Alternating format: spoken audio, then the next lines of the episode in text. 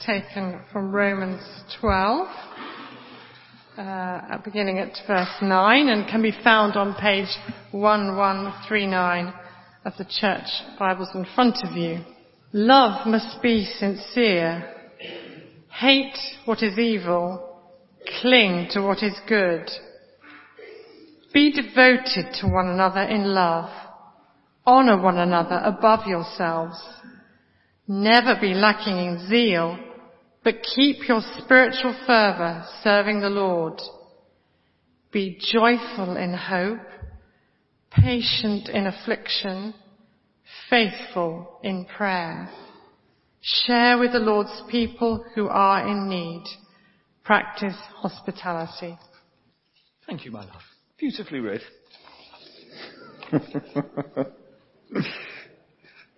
Bit of Blu Tack here. It's really annoying me. Tidy up a bit. It's my height. Well, I don't know about you, but when um, I first read that passage, there was there was one bit that really niggled me, and I couldn't work out uh, what it was for a while. Uh, keep your Bibles open, page one one uh, three nine, um, and it's almost that first phrase that Paul uses uh, love must be genuine. The more I thought about that, the more it struck me as a pretty stupid thing to say. Now look, here are two objects of my love. And I love Marmite passionately. Marmite with toast, Marmite with bananas, Marmite with strawberry jam. Wonderful. But do I love Marmite genuinely, sincerely? I don't know about that. And there's another object of my affection. I think, um, I think one of us fell in love about 50 years ago. I'm not sure the other one did. But nonetheless, if you were to say, is love for my wife genuine or sincere? Well, you say, well, it's a stupid question. I mean, uh, uh, of course it is. So I looked a bit closer at what Paul was saying and realized that, as some of you biblical scholars will already have thought about, that Paul's using a special word for love. He's using uh, a Greek word, agape. It's a word the New Testament writers kind of repurpose to describe God's love because it's so special, it's so different. Um, so just to give a flavour of that, here are some other famous verses that we'll be familiar with where, where Paul talks or the writer talks about agape love. So John 3:16, God so loved the world that he sent his son. That's agape love. Matthew 22:39, love your neighbor as yourself. That's agape love. Colossians 3:19, husbands love your wives. It's agape love. 1 Corinthians 13, three things remain, faith, hope and love. But the greatest of those is love. And it's agape love. So this word agape is a really important New Testament word, isn't it? But what exactly is it? Well, that's where I want to start. I want to just reflect a little bit uh, on what this means because it's what Paul has been writing about in Romans up till now. That's what he's been uh, uh, basing his whole letter on. So let's just get agape love in perspective. The other week I was down uh, with explorers uh, and uh, they were looking at a passage in Isaiah and they were learning about how huge and how great and how wonderful our God is. And in Isaiah, he says uh, that to God, we are really just like locusts. Now that's sort of difficult in Hove, isn't it? We don't really have locusts, but think ants. Okay, imagine instead that Isaiah had used the image of ants because we're more familiar with that, isn't he? And what Isaiah, which is going to drive you mad staring at this, but what Isaiah was telling us is that really to this great creator God, we should be utterly insignificant. And the amazing thing and the amazing message of the Bible is that even though we are no more than an ant's nest, really, to this great God, He still loves us. And he still loves us even though we go about in our day-to-day lives ignoring God, rejecting him, and simply uh, not taking any notice of him. We have, if you like, repeatedly spat in the face of God, the God who created us and who still loves us. Now, I don't know what happens in your flat or your house when the ants appear. Um, I, am trying to be kind to all creatures, but Judith gets the ant powder out, uh, and uh, they are destroyed very quickly. And if the ant powder doesn't come out, well, they just get stamped on. Very simple, very aggressive in our house. Very easy to deal with an irritating small creature, isn't it?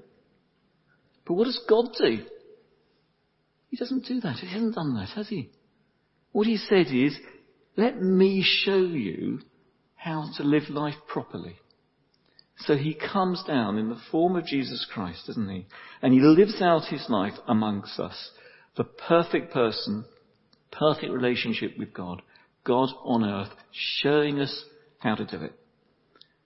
And at the end of that life, he takes the punishment that we've deserved for our rejection almost takes the ant powder, if you like. He takes the punishment that we deserve for our attitude to him so that we can be reunited as friends to him. That's the message of the cross, isn't it? And that's what Jesus did on the cross. That's what Paul's uh, been writing about. And the big point of agape love is that God didn't need to do any of that, did he? He could have stamped on us and moved on. But he doesn't. Out of love, he offers himself to save his creation. And he gets nothing back. It's amazing. And that's why the New Testament writers had to find this new word really, or reuse this word, agape love. And that's what Paul's talking about here. And so Paul's introducing this, this passage with this, this love must be genuine. In fact, in the Greek, it isn't even that. It's just two words. It's agape genuine. It's as though the two things just go together. Agape love is genuine. It must be genuine. That is just the whole nature of agape love. It, it's wholehearted and it's inevitable that agape and genuine love, they're the same thing. So it's not my love of Marmite. It's not, it's even beyond my love for my wife. It's agape love. And that agape love, what Paul's writing about, is in you and me. When we turn to Christ and the Holy Spirit comes into our lives, the agape love is living in us. And that's why Paul has to write about it here and say, well, what's that going to look like in your life and my life uh, over the coming weeks? And he gives us three aspects uh, to think about. And those three all sort of interlock actually. They, they, they will, they, they all come together in these passages. But he talks about uh, our attitude to God, and he talks our attitude to other people, and he talks about our attitude to ourselves, if you like, how we handle uh, our inner self. Um, and that's what we're going to look at really now as we look at amazing love in action. Uh, and we'll start with verse 11, because verse 11 talks about our attitude to the Lord. And it picks up the song we've just sung really. It talks about serving the Lord. Now we're not very good at being servants, are we? I mean, I think we find service different. We know what difficult. We know what bad service looks like. Not sure many of us are good at service. Certainly when I think of service and being a servant, one image springs to mind. Probably the uh, ultimate uh, example of, of a bad servant. Edmund Blackadder this is series three, I think. If you've got no idea what I'm talking about, then you just need to get home and start watching it for the afternoon. That will be your, that'll be your spiritual work. But here he is. Here is Blackadder uh, serving uh, Prince George. Now, does Blackadder serve George with agape love? I don't think so, does he? I mean, Blackadder spends his entire life looking after himself, doesn't he? When he's not, a, when, he, when he's not in front of George, he's plotting against him. And when he's in front of King George, even now, uh, he's just working out things to his own advantage. And our service, Paul says, has to be very different, doesn't it? Wholehearted and sincere. In fact, so different from Blackadder that Paul says in Galatians that if he was trying to serve people, then he could not be a servant of the Lord. Well, it's interesting, isn't it? So Blackadder only serves his Lord when his Lord is looking at him.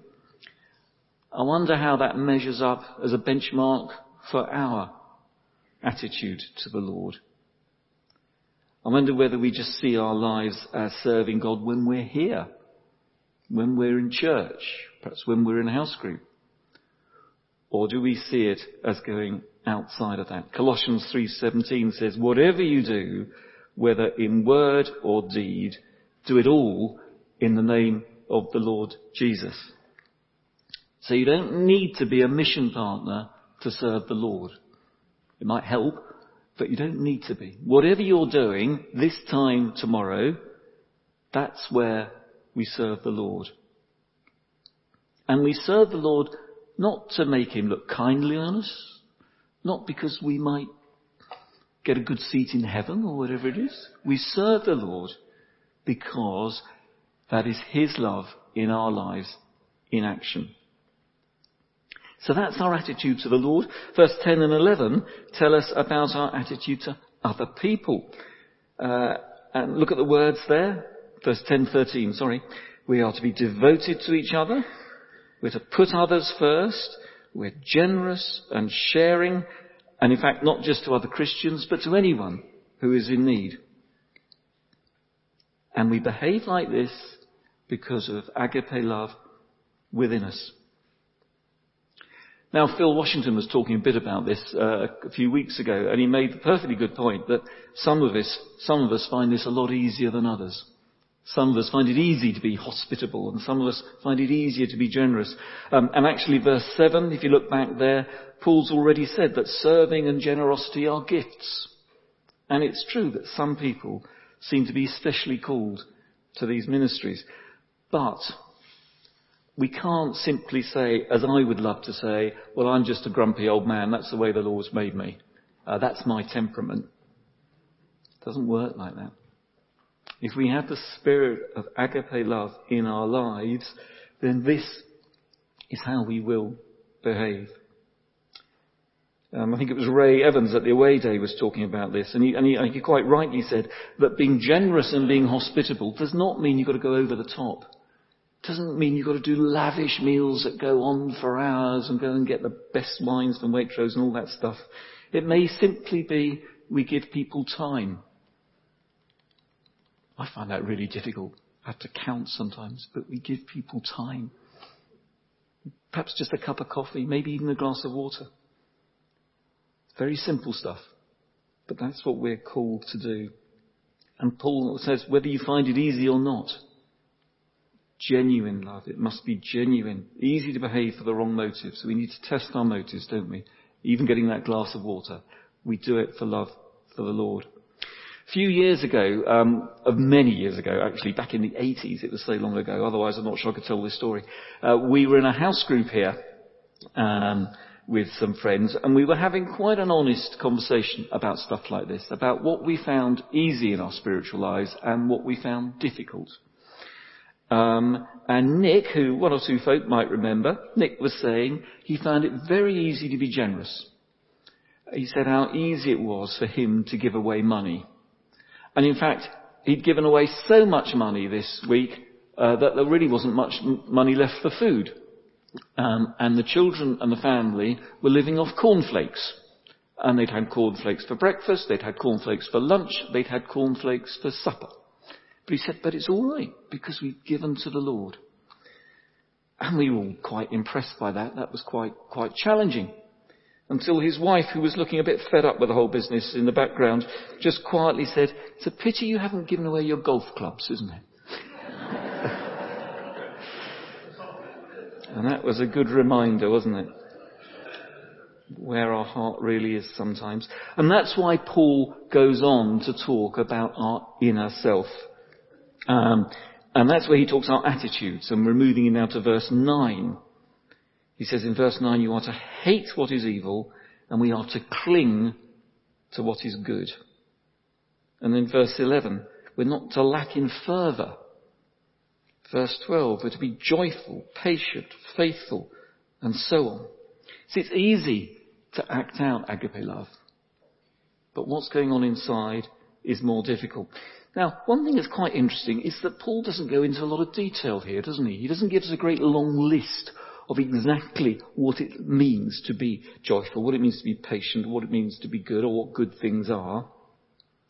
I think instead his language makes us step back a bit and just think about our, our attitude, our starting position. And I picked on verse 9 perhaps as one that summed it up as better as any other. Verse 9, he says, cling to what is good. Now here is a very small creature clinging on. And this baby gibbon, I guess, knows, if it thinks at all, um, that if it lets go, it's lost. If it lets go, it loses its shelter, its protection, its food, and everything. And I think Paul is trying to say the same to us here, isn't he? He's saying we need to cling to good and we need to cling to the Lord Jesus. Whatever our circumstances, whatever's going on around us, we need to cling on like this baby gibbon. And that's not easy, is it? It takes effort. I used to do rock climbing. I wasn't very good at it. I regularly froze halfway up the rock face. Um, and I clung on. And you just freeze hanging on to the rocks. But goodness me, it was exhausting. It took effort. But if we don't cling on, if we don't make the effort, then like this baby gibbon, we will fall. We can drift away. And as we said, Paul doesn't tell us what is good, what is evil, because we all know what's good. We know what's good and we know what's evil when we encounter it. We have our consciences, we have the Holy Spirit informing us. But of course evil is tempting. If it wasn't tempting, it wouldn't exist. Of course we're going to be tempted towards those things which are not good. But Paul says we need to learn to hate it. So whatever we're watching, whatever we're talking about, whatever we're speaking about, whatever we listen to, whatever we read, it's almost like the filters on your computer, isn't it? You have our filter set very high. And we reject anything that smacks of evil. And we have to work at that. It's a conscious effort to do it. And we cling to what is good. And that's why I think Paul uses such strong words in this passage. Look at verse 11. He says, um, never be lacking in zeal. He says, keep your spiritual fervour. They're strong words, aren't they? They're not, they're not easy words at all. In fact, we don't even like the word zeal now. It's, uh, it smacks of extremism and, uh, and religious crackpotism, if that's a word. But actually zeal, nothing wrong with zeal at all. Got to have another picture of this, haven't you? And I was uh, reading in the rather extensive coverage uh, after the Cricket World Cup that apparently for the past five years, after every match in any country, or every day's playing, whatever country the England team were in, however long the match had been, that a few of the players got out and ran boundaries.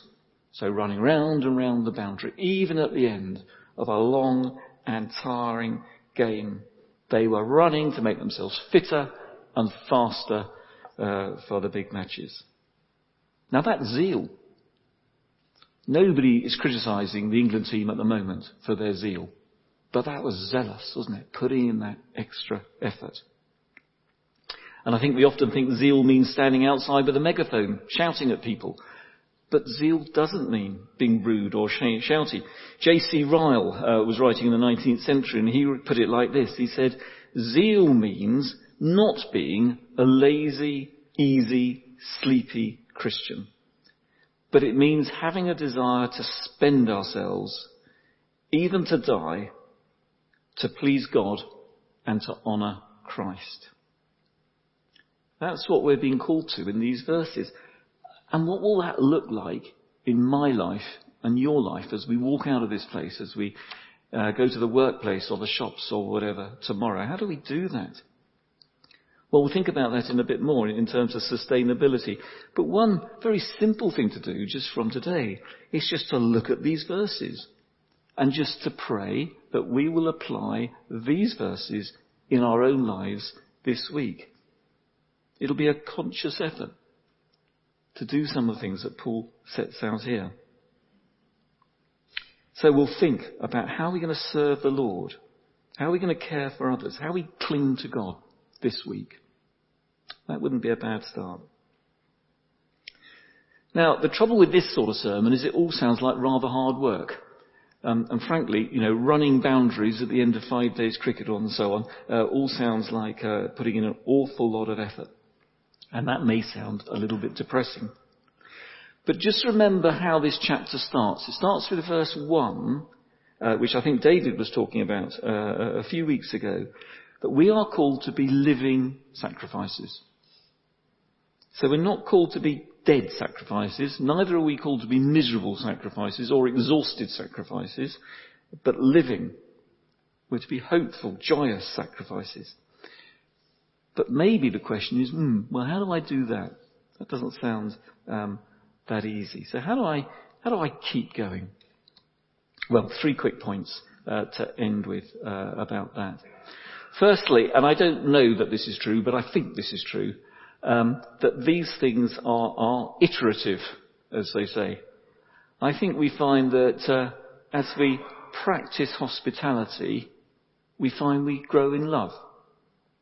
I think as we cling to good, we, we, we find joy.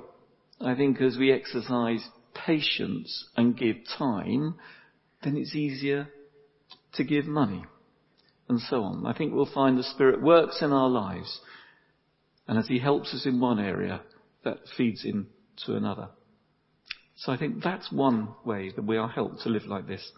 Secondly, um, there are very practical things we can do to live like this. Um, Paul talks about it uh, elsewhere, and in fact there's a book at the back, or there was a book at the back called Zeal Without Burnout, which was one that Ray was uh, promoting at the, uh, the away day. Um, now, that's really about managing zeal. Um, I think probably all of us could do with a bit more zeal. We're not in danger of burnout yet. But nonetheless, in that book, he does give us some helpful uh, pointers about how to help us keep going, keep being zealous. And they're, they're very practical things. Um, so make sure we do spend time in prayer uh, and, and reading, and actually just in silence sometimes. Just give that time for the Lord to speak to us. And we need to get encouragement, don't we, from our Christian friends? Really difficult to live for the Lord on our own. We need to talk to each other. We need to encourage each other over a cup of coffee afterwards. Just ask someone, how can I encourage you? Because this is not easy. Agape love is sacrificial love. We need to come along here. I mean, you're here, so you don't need to know that, but encourage those who aren't. We need to come along and, and, and meet together. And we need to meet in our small groups and our house groups or whatever. All these things help to build us up. And if some of these verses do feel a bit challenging, if you're thinking, well, this is a standard I can't possibly aspire to, then those things are going to be particularly important. One other thing though, and it's an important point. Thirdly, verse 11. Just look at verse 11. Can you see that word spiritual there? See, this, this idea of being hospitable, being patient, being joyous, all these things there, that is not something we're ever going to do in our own strength. However hard we try, we need to rely on the Holy Spirit to help us. This is a spiritual thing. And that Holy Spirit is a spirit of agape love. We have agape love living in us. We just have to allow that agape love out. And the Holy Spirit is there living it out in our lives. And His gifts and His fruit are all there given to us to help. I want to say that you can read your Bible actually as much as you like and you can go along to small groups and you can come here every Sunday. You're probably really wasting your time unless we're open to the Holy Spirit to guide us and lead us and prompt us and empower us. So we don't cling to good, trusting in our own strength. We're going to rely on the Holy Spirit. We can't honour people above ourselves. We're much too selfish to do that. We rely on the Holy Spirit uh, to help us and give us the right attitude. We find it difficult to serve God. We want to serve God like Blackadder does. We have to ask the Holy Spirit to give us the power to do that. That's his job. He's longing to do it. Well, let me sum up before we finish. Agape love, that's God's amazing love given to everyone who follow Jesus. And His Spirit is there to help us live out that agape love in our daily lives uh, as we relate to God, as we relate to people, uh, and as we re- handle our own in ourselves. And you know, as we do these things, we will find we grow in His service, we'll grow in His devotion, and we will see His kingdom grow. Let me just pray. Father God, we just thank you so much that you loved us, insignificant as we are uh, to send your Son to die for us. And thank you for that great agape love that you have shown us and poured into each one of our hearts. And we just pray that as we go out uh, the rest of this week, uh, that we will live out your agape love through your Holy Spirit in everything we do, in our relationship with you, with other people, and in our innermost being. And we pray that in your name. Amen.